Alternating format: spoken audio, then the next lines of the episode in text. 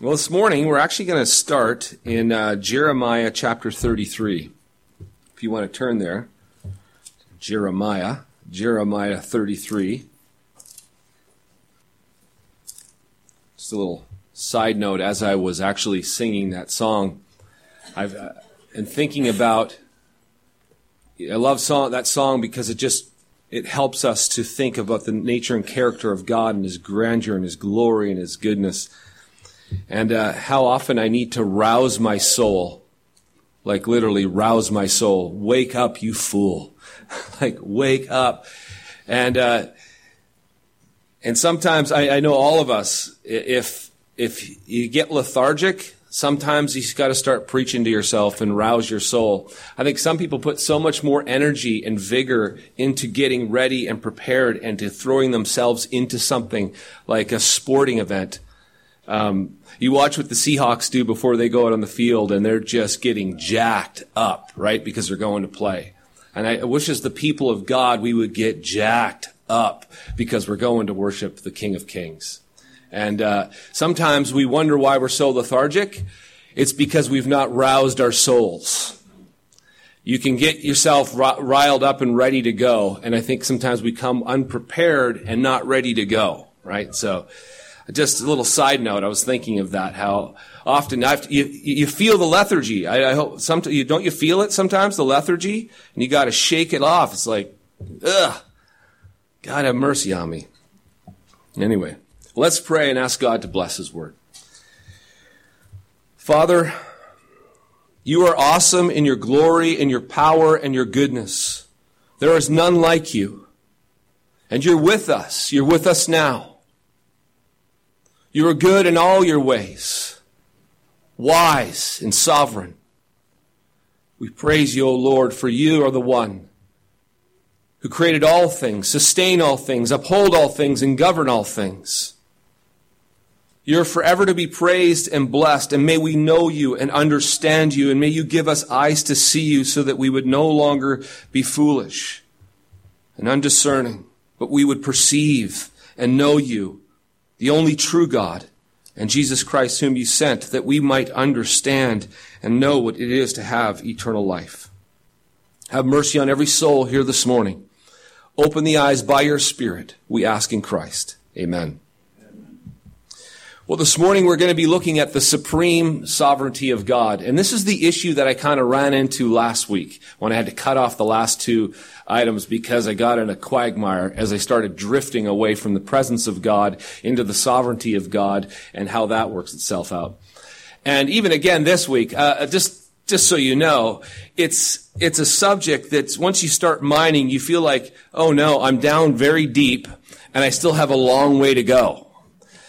And it's not something that you can easily explain in two sentences or less. It'd be so easy and nice, wouldn't it? You could just hand out business cards then.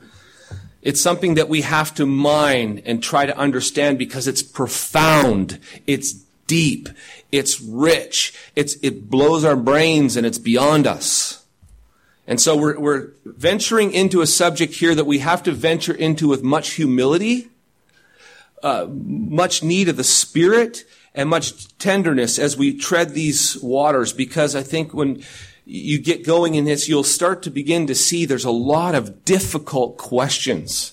And I'm not here this morning. There's no way I can, we can answer them all. And, and, and with all doctrine, especially when you're dealing with God, you have to be willing to embrace mystery. There comes to a point, I'm just letting you know that you and I are finite and we just can't get our heads around it. And you have to be okay with that because you're coming up against a being that is just so much bigger than you. Have you ever thought about eternity before? And as you, and, and what you're looking for when you think about eternity is a beginning. And, but wait a second. Infinity doesn't have a beginning. That hurts our head. We, well, it doesn't have an end. If he's infinite, he doesn't, you couldn't go far enough out into the space and get, get away from him. You know, you couldn't go far enough back and find somehow, oh, I found the beginning. And when you think about that, just that one concept, your brain starts to hurt a bit. As it is with so many, all the things of God, God is profound. He's infinite. He's all wise. He's all knowing. And so we're, we're plumbing, we're heading into some waters here that are deep. And uh, just so you know, there's, there's no way every question will be answered. So the first thing I want us to see is that God sovereignly controls by decree and not by micromanaging. And the, this is an important component because some people believe that because God is everywhere, as I talked about last week, and He's sovereign, He's controlling every single detail that happens in life in, in a very specific way. Like in the minutia, everything, if He doesn't control it, it won't happen. And, you know, so, so much so that when I drop the milk or I stub my toe, it, there's a sense in which He's to blame. Right? Like, why did you do that, God? Others, on the other hand, they believe that God, sure, they believe God is everywhere, but He's more hands off and just allows things to happen. But what, what is the truth? Well, I think scripture, scripture gives us some parameters to begin to think about these issues. The fact that God is everywhere and that God is sovereign, eh, but he, he manages by decree often and not by micromanaging. And this is a difference here. In Jeremiah chapter 3, sorry, 33, Jeremiah 33, beginning at verse 20, it says this, Thus says the Lord, if you break my covenant with the day, and my covenant with the night, so that the day and night will not come at their appointed time, then also my covenant with David my servant may be broken, so that he shall not have a son to reign on his throne. So why do we have day and why do we have night? Because God said, let there be, and there was. He commanded, he decreed, he entered into covenant with them. He entered into covenant with the sun, the moon, and the stars, and he told them to, this is what I want you to do. And guess what they did? They obeyed. And they've been obeying for a long time. This earth is about, at this point, somewhere around 6,000 years. And you, what's been happening day in, day out is that the sun just continually obeys. Why does, why does the whole cosmos sit spinning in apparent nothingness? How is this possible? Because God spoke. That's how it's possible. You know, we see this idea of God declaring by covenant. Now, one thing we have to understand is that all of life, the, the world we live in is a covenantal world. God does all things by covenant. He enters into covenant. He establishes by covenant. He establishes covenant with man. He renews the covenant. Everything by covenant. And what, a covenant, yeah, he, he swears by his word, this is what's going to happen. And if it doesn't happen, this is, this will be the consequence of it not happening. So he enters into covenant with Adam at the beginning. This is what you're to do, Adam. And Adam's to, what's he's to tend the garden. And he's, he's to, to, to, eat of the garden. He's to be fruitful. He's to be multiply. He's to take dominion. God gave him, in his covenantal dealing with Adam, he gave him authority over all earth. So all of creation. Sorry about that one. All of creation is now subject to Adam.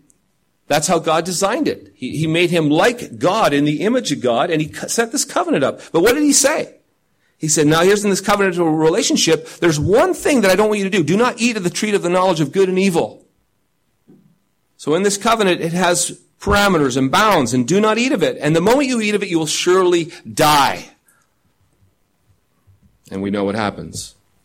He violates and breaks the covenant. And so he suffers the consequences of the covenant. This idea of God entering into covenant with all of creation is found in several places. This morning was read for us Psalm 148, verse 3 and following, which says, Praise him, sun and moon. Praise him, all you shining stars. Praise him, you highest heavens and you waters above the heavens. Let them praise the name of the Lord. Why?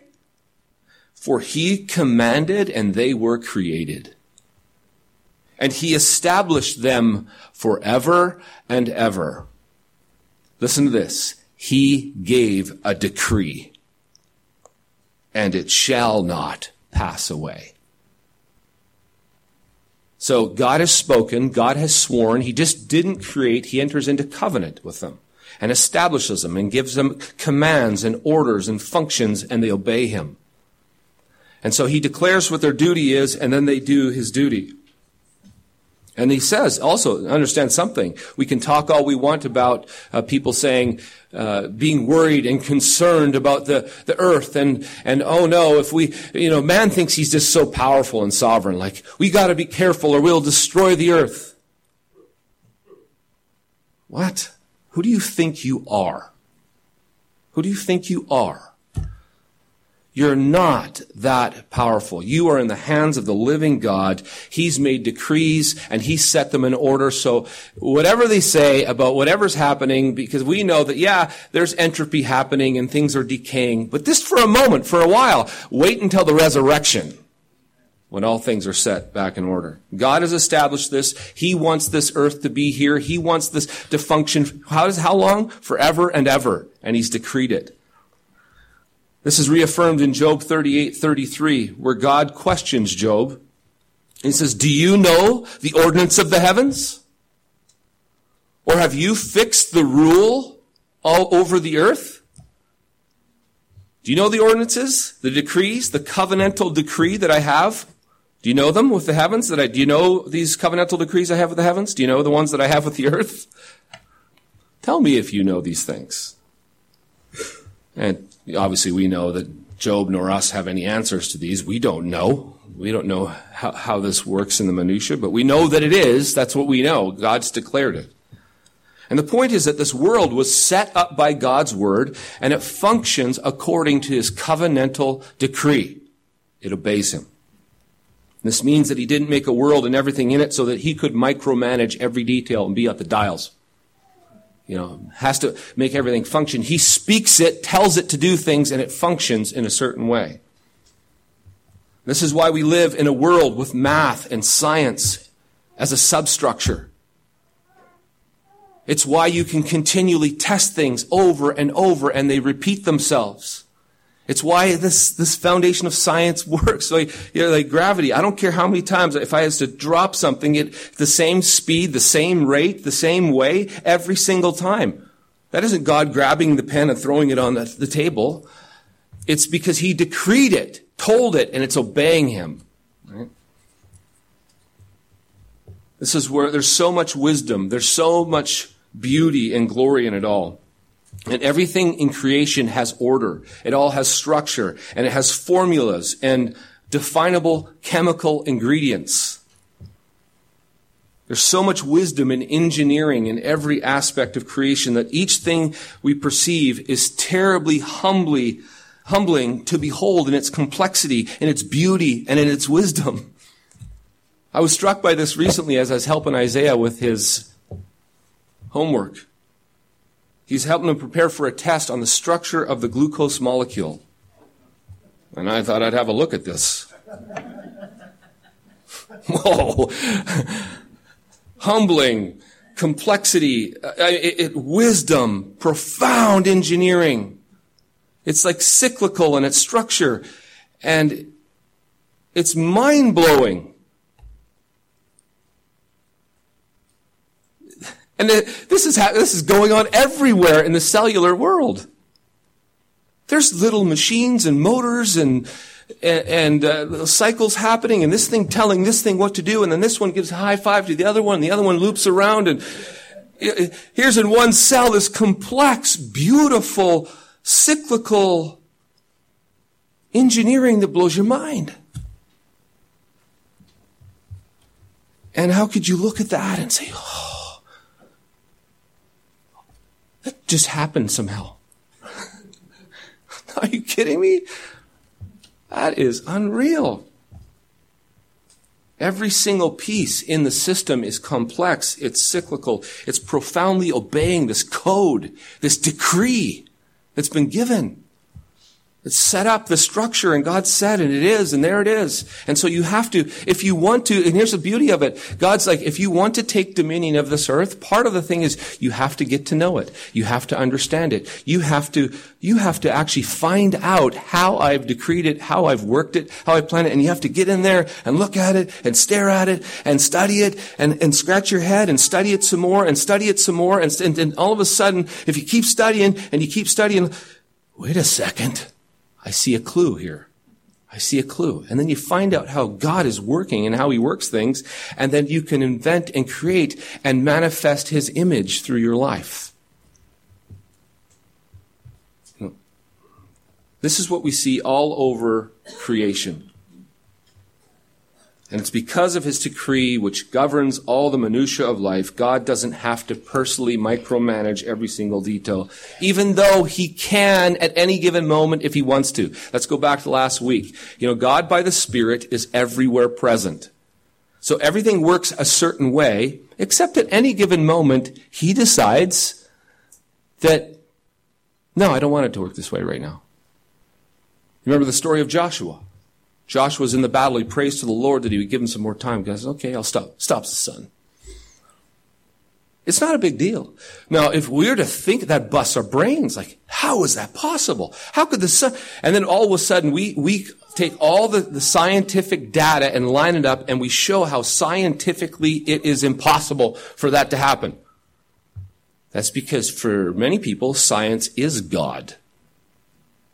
The scientific formulas, those trump all things. And there, here's the scientific formula and here's God, even if there is one. How could this happen? How could it be? He must submit to this. No, he doesn't have to. Nothing has to, it doesn't have to spin. it, it, it can, hello, it can stop and everything can be fine if he tells it to. We think, oh no, if we stop, then this wouldn't happen, this wouldn't happen. No, no, stop. It can do all of those things if God tells him to do all of those things. It's obeying him. Things work because he, they obey him. He is sovereignly over it, and so he can tell it to do whatever he wants it to do, and it will listen to him. This is his sovereign power is such that, you know, that's what blows our brains sometimes. Like, how is that possible? Well, I don't know uh, how it's possible other than the fact that he just talks to it and it listens to him. He, he says it and it is. This is sovereign power like you've never seen before. This is so terrifying. This power, this is power that is beyond any power you've ever witnessed in your life. The most powerful thing you've witnessed, the raging of the sea. You watch, have you ever watched these movies where the sea is raging and just looks so monstrous and it destroys everything in its path? God says, this far and no further. Where he says, stop. And it stops. It's power. That's, that's the God we serve. Now, to add another element to this discussion, that makes it more complex. That's kind of on a simple level, God sovereignly governs everything by decree, not by micromanaging. He speaks to it and it functions. But now we have this system. Like pre-fall, it's a perfect system. Everything's working right. Cells are working right. They don't mutate. We don't have cancer. We don't have all this other stuff. Everything's working just fine. But something happened, right? Something was introduced into this whole system. And now we have a shift sin, wickedness, evil, a change of authority,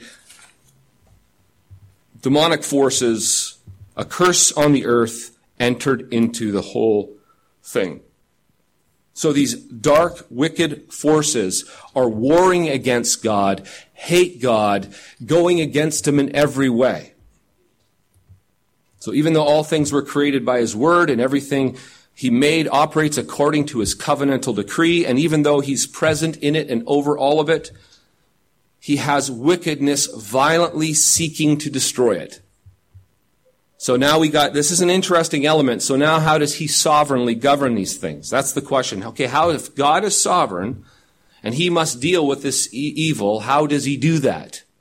How does, how does the sovereignty of God deal with evil at every turn? Well, just quickly, I have to say that we have to understand something first. How uh, how the authority structure switches. Because if you go back to the beginning, God made man king on the earth. So he was king over all things. However, son, uh, Satan cunningly got Adam and Eve to obey his word over God's word. Therefore, God made man subject to Satan. Because he's subject to his word, I'll make you subject to him.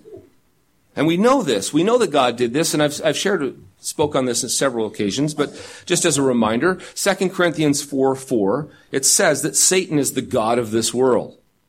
He's also called the prince of the power of the air in Ephesians 2 2. He's referred to as the ruler of this world by Jesus in John 12 31. We also know that he tells Jesus in Luke 4, and I've recently talked about this passage, uh, 6 through 7, that he would give Satan would give Jesus the kingdoms of the world and all of its authority and all of its glory if he bowed down to him. And then he states, this is the, this is an interesting thing he states there. He says, he, he, that, he says he can do this because it was delivered to him. These titles signify Satan's spiritual authority and capabilities. He was given authority over man because man submitted to his word and not God's. This is not to say, now understanding, now we see we've got another sovereign here, it seems like. Someone who's a ruler, a governor, a God of this world, right? Now go see God's sovereign, but now we, it seems like we've got another almost ruler coming around. How does this work? Because when we, when we say this, we're not saying that he is, when they talk about being the ruler of this world, clearly it, it, it qualifies it of this world, of the world. And, and so he's not the absolute ruler of heaven and earth. He hasn't given absolute authority. God somehow wasn't dethroned. So just because he's given a certain authority, it's just a, it's a limited authority. Unlimited authority belongs to God and for, forever is his. His sovereignty is not uh, shaken or, or dismayed or, or, or, oh no, you know, what am I going to do? I got this another powerhouse in town and, and I'm afraid he might outdo me. It's, it's not that at all. It, but, but at the same time, we can't belittle it. We can't, we can't say, oh, there's really, ah, it's just, he's got a little bit of power or whatever, and, uh, no big deal, God's sovereign. No, that's why we cannot, the, the scriptures are replete with warnings. be very careful. Be on your guard. Satan roams around like a roaring lion seeking who may devour. Peter is only, you know why Peter made it out? The only reason Peter made it back into in relationship with Jesus is because Jesus prayed for him. Satan said, Peter, I'm sorry, Jesus said, Peter, Satan asked to sift you like wheat, but I prayed for you. And there's that, that's the pivotal issue. Jesus prayed for him. And so he protected him. So we don't want to, we don't want to dismiss it, say, yeah, God is sovereign like it doesn't matter. But at the same time, we don't want to say, oh, oh, look at this rule and authority, and he's the God of this world, and he's got power, and, and somehow we, we become afraid of him. Because here's something else we have to remember. That this power and rule that he has, has things have changed since the coming of Jesus. Jesus came and destroyed his rule and his power. He says, when I am lifted up, I am going to throw him down. He came to, he came to dismantle him. He came as the true man to take that position of authority over heaven and earth. So, so Jesus was going to recapture the throne that, that Adam had at the beginning. And so Jesus comes and he does that. But Jesus' authority, now we still have, at the same time, this is in the new covenant, after Jesus had died and was raised again and ascended to the right hand of God and given all authority in heaven and earth, it says in Matthew 28, he is now the king, the Lord of, of it all. There's still those who are in the world, those who are not of Christ, still remain under the reign and rule of Satan. Because you have, listen to all these passages in the New Testament after the ascension. 2 Timothy 2.26 says that the unbelievers are caught in the snare of the devil and are performing his will. It also says in 1 John 5:19 that they lie in the power of the evil one. And then it says in Ephesians 2 2 that they are in the bondage, they are in bondage to Satan. So we clearly see that uh, those who are in the world and of the world and those who are not in Christ still are under this rule and domain of Satan. Even though the ultimate reign and rule has been given to Jesus. So that's important for us to understand. It's not like when Jesus came, he didn't totally demolish it so that, and annihilate it so that no longer, there's no longer any issues with the evil one. No, there's a war, there's a battle, there's a continual conflict of kingdoms now at this point. And we also know that the kingdom of our Lord and of our Christ conquers and wins. That doesn't mean it's not going to be without a whole lot of bloodshed. Because we already know there's been a whole lot of bloodshed. A whole lot. So, now the question I, we have to wrestle through is that how does this evil work, the, the evil work of Satan function under this sovereign reign of, ru- rule of Jesus and Almighty God, the Father? Especially, you know, we, it's, inter- it's it creates i don't know if you can sense the tension or understand the conflict here it's like okay god is sovereignly controls all things but how does this work when he's given sovereign rule to satan and he seems to have a lot of power and and that and, and he's going against God. So God, God's heading in this direction, He's going in this direction, and that necessarily creates a conflict so that God's is not being submitted to by Satan and all those who follow him, right? So he's sovereignly reigning and ruling, but Satan and all those who are, who are his are diametrically opposed and going the other direction. But at any given po- moment, it just seems to see that, that someone ha- has to overcome because if they don't, uh, you, you have a conflict of sovereignties. And when sovereignties conflict, um, until that's overcome, you don't really know who's really the true sovereign. Because uh, that, it's just like when we talk of God's supreme sovereignty, Absolute so- We're talking about sovereign over every square inch, every molecule, every atom. That's what we're talking about. Supreme sovereignty. That's what we're looking at. But anything not done according to his will is opposing his sovereignty and now brings a question of how then is he sovereign? Here's, here's the, I think, one of the best ways to think about this and watch how the sovereign one, how he deals with it and uses it. If you, if you turn to Isaiah, Isaiah chapter 10, we'll see how he used wicked Assyria. This is a wicked sovereign king on the earth, the Assyrian king, and he uses him, the great sovereign. There's no like, oh no, what are we going to do? He actually, as the true sovereign, uses his evil and wickedness for his purposes, and you'll see how this works. Hopefully. Isaiah 10:5 and following, we read, Woe to Assyria, the rod of my anger. The staff in their hands is my fury. Now, this is really amazing what he's saying here. Woe to Assyria.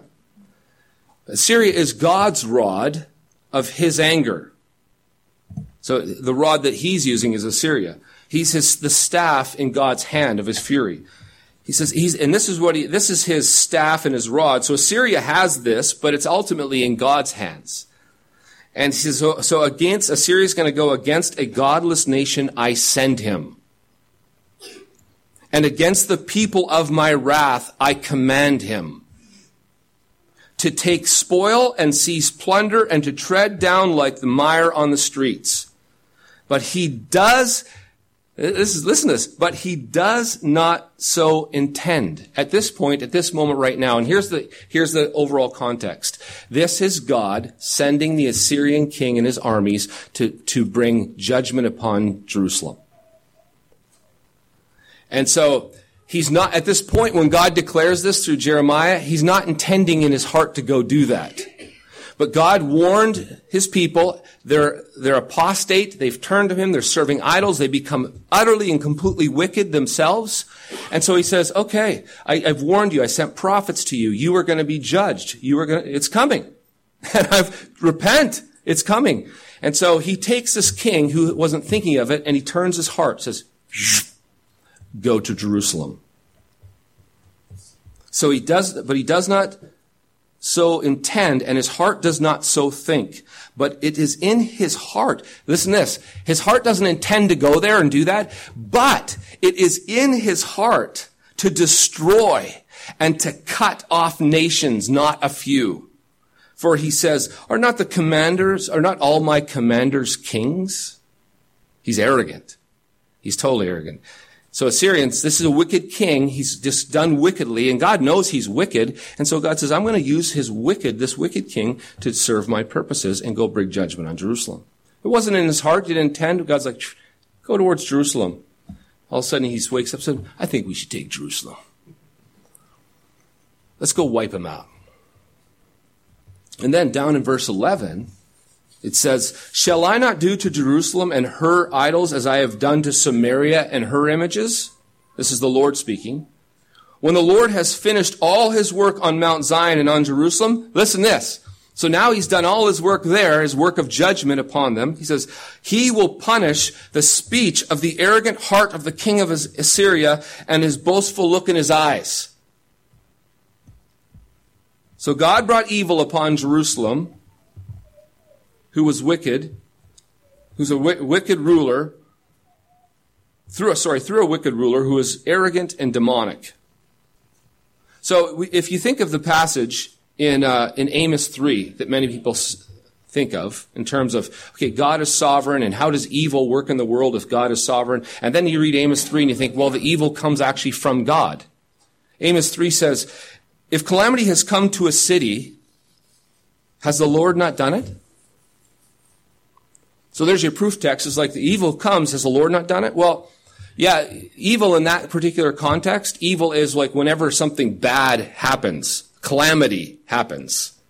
When calamity happens, has the Lord not done it? Ultimately, yes, and he's using, so he uses wicked Assyria, turns his heart to judge wicked Jerusalem, and so it's sovereignly obeying him. He doesn't even realize it to go do his bidding.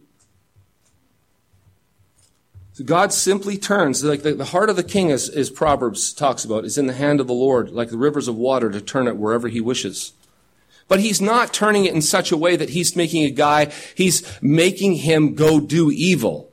If you look at that passage, there's evil in his heart. He's an evil, corrupt man. He's looking to do evil. And, oh, by the way, uh, there's judgment I'm going to bring over here, and I'm going to use the evil and the wicked to accomplish that judgment.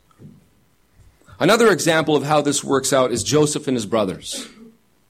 When God uses evil in order to produce good. The brothers intended, we all know, right, to kill Joseph, but God used it to promote Joseph. In Genesis 50, verse 20, we have Joseph's brothers fearfully meeting him.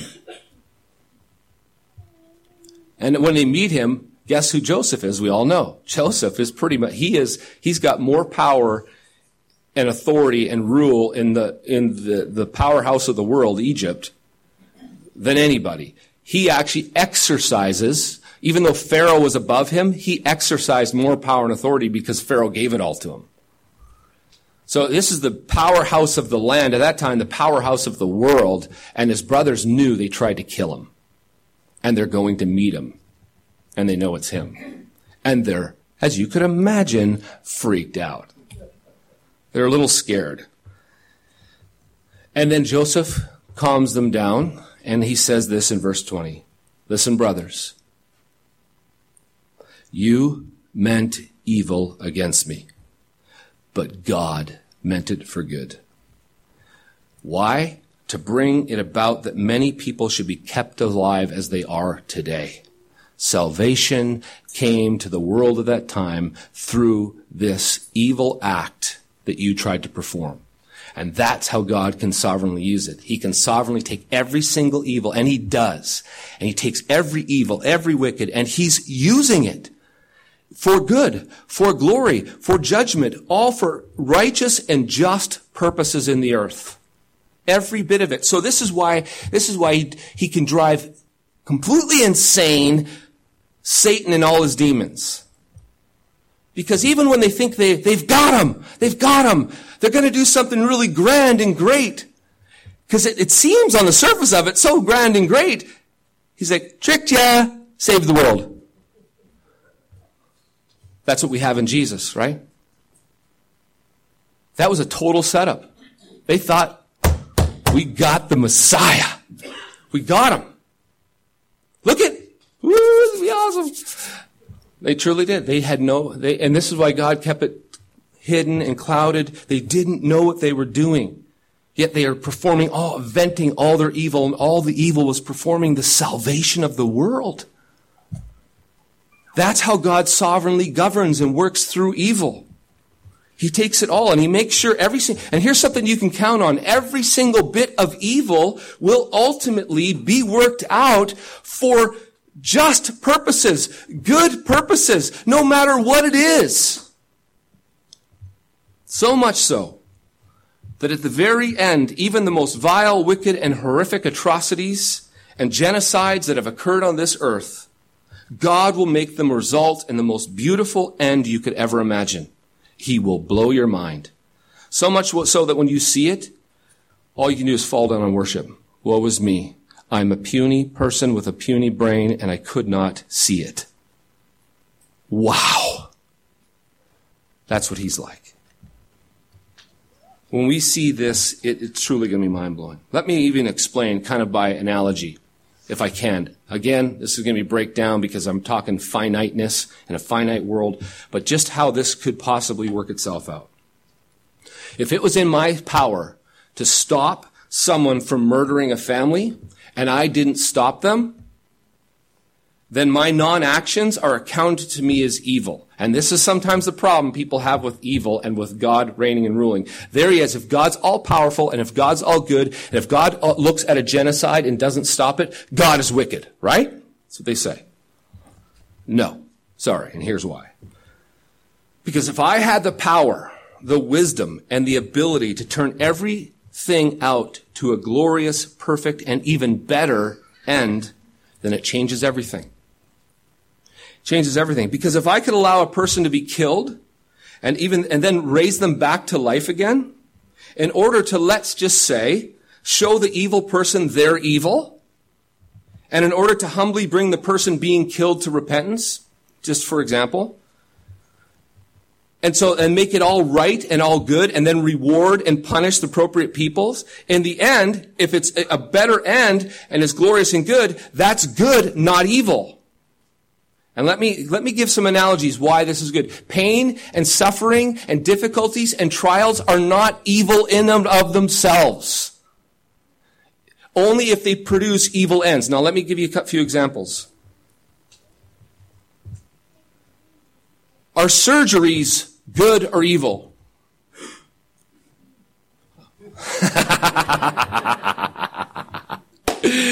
oh, jeez. they're, they're good because why? They produce a good end. They save lives in many cases. They save lives and improve the quality of lives. But I don't know if you've ever had surgery. A lot of surgeries are excruciating, painful. Like, give me tons of morphine, painful like really bad. But who would say, oh, that is wicked and evil to have surgery because you're inflicting pain and suffering? No, that's good, really good. Because why? Because the end is righteous and good and just. It, it vindicates, it makes that pain proper for its end. This goes on. It's, it's, this is why good parents spank and inflict pain upon their children and discipline on their children in order for them to, to grow and become godly and produce loveliness and put away sin and, and, and, and pursue godliness. Now, when you see the child, when you see someone be spanked and the child crying, if that's what the world sees, it looks at that like, oh man, that's wicked. Who could ever do that? Well, it's, no, it's producing righteousness. It's producing goodness. Therefore, it's good. It's a blessed pain. it's a blessed infliction. Another analogy. Every good teacher and coach will inflict so much stress and pain on their students in order to get them to the next level. And if they're good, they press and they press. But I'm ready to die. Go again. I'm throwing up. Throw up and get going. get going. Well, you're you're, you're evil. You're inflicting pain on me. No, this is for your good. And at the end of the day, when they see the good and they see the, they see the advancement, they see that they got to the next level, they see the reward, they see what they received for all the hard work, they go to their teachers and their coaches and say, thank you. I thank you for being so tough on me. Right? This happens all over the world. As long as the end is good and righteous and just, it vindicates the pain. And this is, this is the idea. You, no eye has seen or ear has heard is what God has prepared for those who love Him. The, the sufferings of this world are not worthy to be compared with the glory that's going to be revealed. This is the whole point. Oh, jeez. Yeah. Music stands are flying.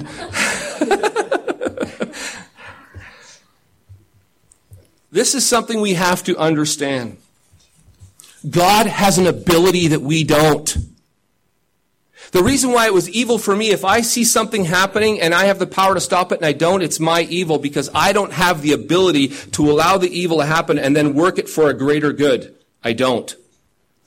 I'm a man. I have to step in. For me, it would be wrong. I have to step in and deal with it. With God, He can, evils, and atrocities can happen, and He's saying, watch something unbelievably amazing. It's going to happen. The judgment's coming.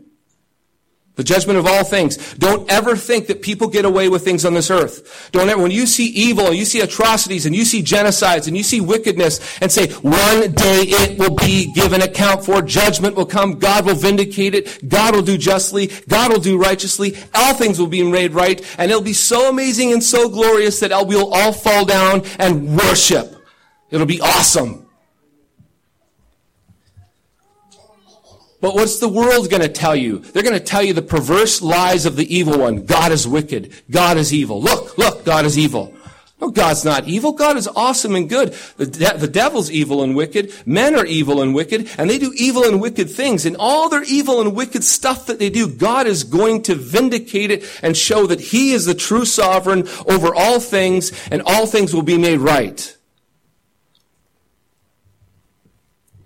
And the reason why he's just in it all and good in it all is because he's the only one who can do that kind of stuff. Raise people up from the dead. and then hand out judgments accordingly.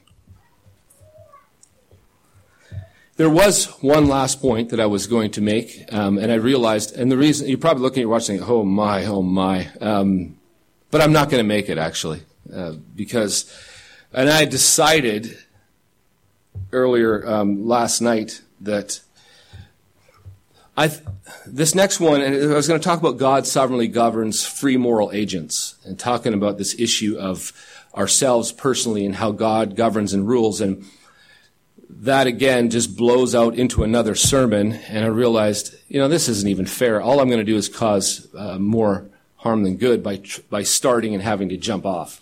So instead of getting into it, I'm just going to say that, you know, I think there's enough, even in understanding how God sovereignly governs over evil, and sovereign, God sovereignly governs over the world, that I think we have enough to understand how he can govern a free moral agent. And what I mean by that is somebody who's, he, you do, God doesn't force you to do what you don't want to do. It's none of this.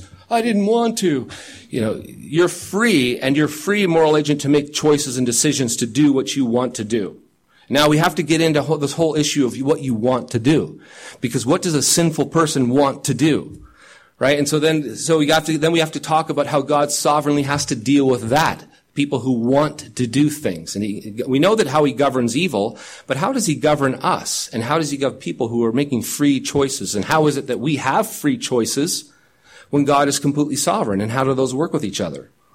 And so this is the this this kind of gets into that age old question about you know election and predestination and, and man's will is just is man's will free or is man's will bound? Some argue freedom, but and some argue bound. And so and so some say that man has completely free choices, and some say no, they're not. they're they're free in one sense, but they're not completely free. And so there's all these issues that you get into with, with, this with this particular topic, which are really good and are really necessary for us to understand how God sovereignly governs these moral, free moral agents making decisions. How is he's still absolutely sovereign and we still have absolute responsibility and freedom to make choices, but our choices are limited by the, our natures. And once you get into understanding your nature, the nature of your will, and how bound you are in sin, God must come in and rescue and do things in our own natures. So anyways, I, I, I feel like I don't, I don't have time to get into all that, but I'd love to talk about it afterwards if you'd like to. Um, I just want to close with this because I think understanding the sovereignty of God is probably one of the biggest issues we can come to grips with for practical purposes. You must understand that the God is the Lord of all things, right? That's essential. But here's why. Because we are creatures who, again, as I said last week, we're very fearful, we're very fragile, we're very, you know, easily disturbed, and we easily have um, faith problems. We have to know that the Lord is sovereign. We have to know that He's in charge. We have to know that He's in control. Because there's, there's just absolutely no way we can live this life the way we're called to live unless we know the Lord is sovereign and we can trust Him. I have to be able to trust Him implicitly. I have to. I have to be able to cast my whole heart, my whole concerns, my whole cares, my whole life, all the weird, the, the weird troubles that come into my life. I have to be able to know my God's got it. Right? Because if he is sovereign, as I've declared him to be sovereign, you can trust him in every single circumstance. And the only time we fail, do you know when we fail? When we lack faith in our God who is sovereign. We more often believe lies about our circumstances than we do God's word. God has already spoken. He's already declared. He's already revealed. But yet we will, we're more apt to believe our circumstances. Because here's one thing we have to know in reference to God's sovereignty. You have a promise. He's declared to you that He is working every minute detail in your life out for your good, no matter what evil befalls you. And because of that, do you know all that God wants you to do? This is what he, just, just trust me and thank me. That's it. I've got it. I'm doing this for good. But I don't understand. Don't try to. Just trust me, alright? Trust me. I got it. This is, this is what I do. This is, this is how I govern. I've got it. Every minutia. I've got it. But God, no, stop. I've got it. This is where I want you. This is what I have for you.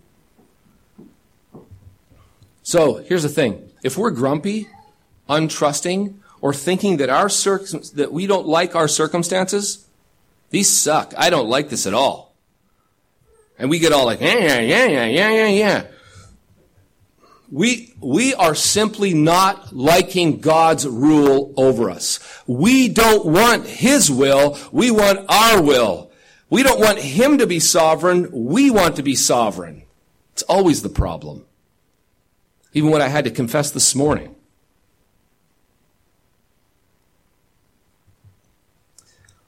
But you have to understand that God loves you and is working every detail of your life out for your good. All he asks that you trust him and believe him. What pleases, what displeases God is when we look at our circumstances and from them determine whether God is good or not. Determine whether he likes us or not. Determine whether he loves us or not.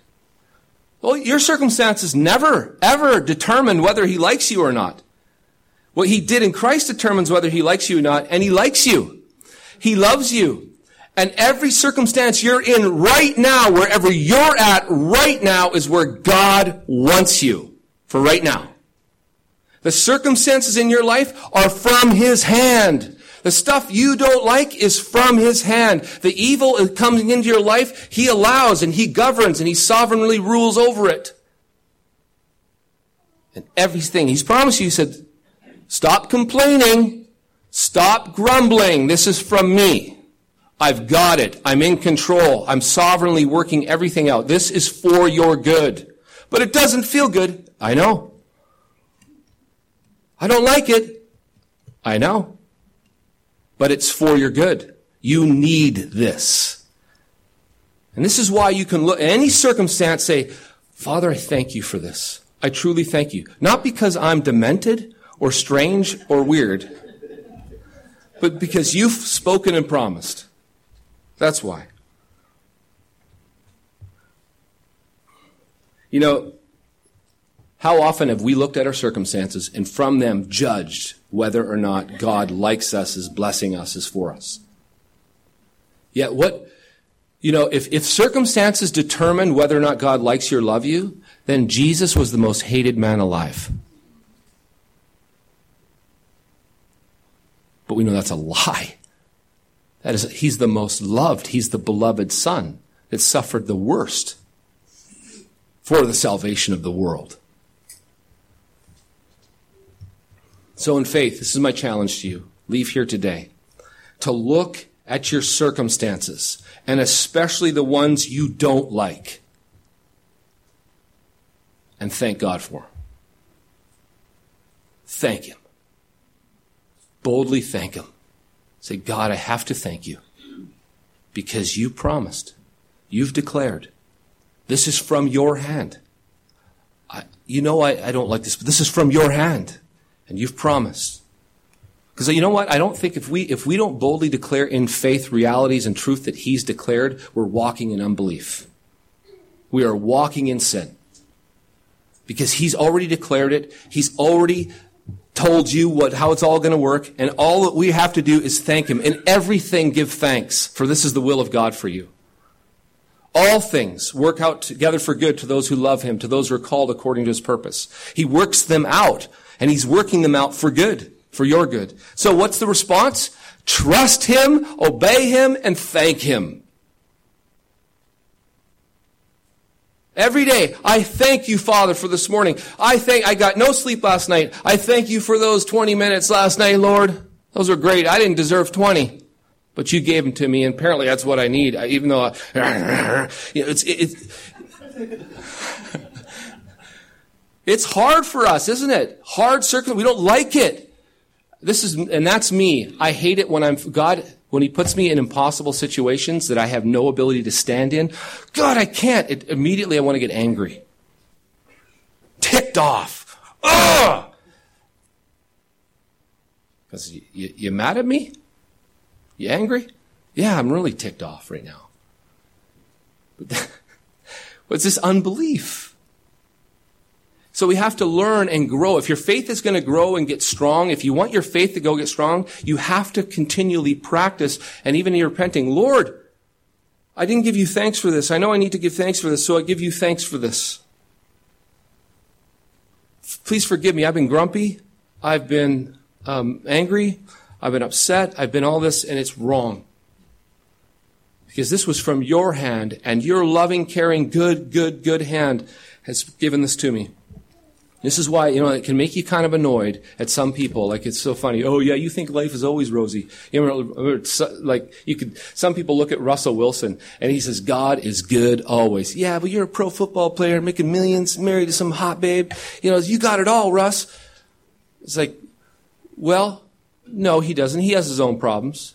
But he's got the right theology, whether it's good or bad, it's true. God is good always. Always. No matter what, He's good. No matter what, He's sovereignly governing your affairs. So thank Him and trust Him. Amen.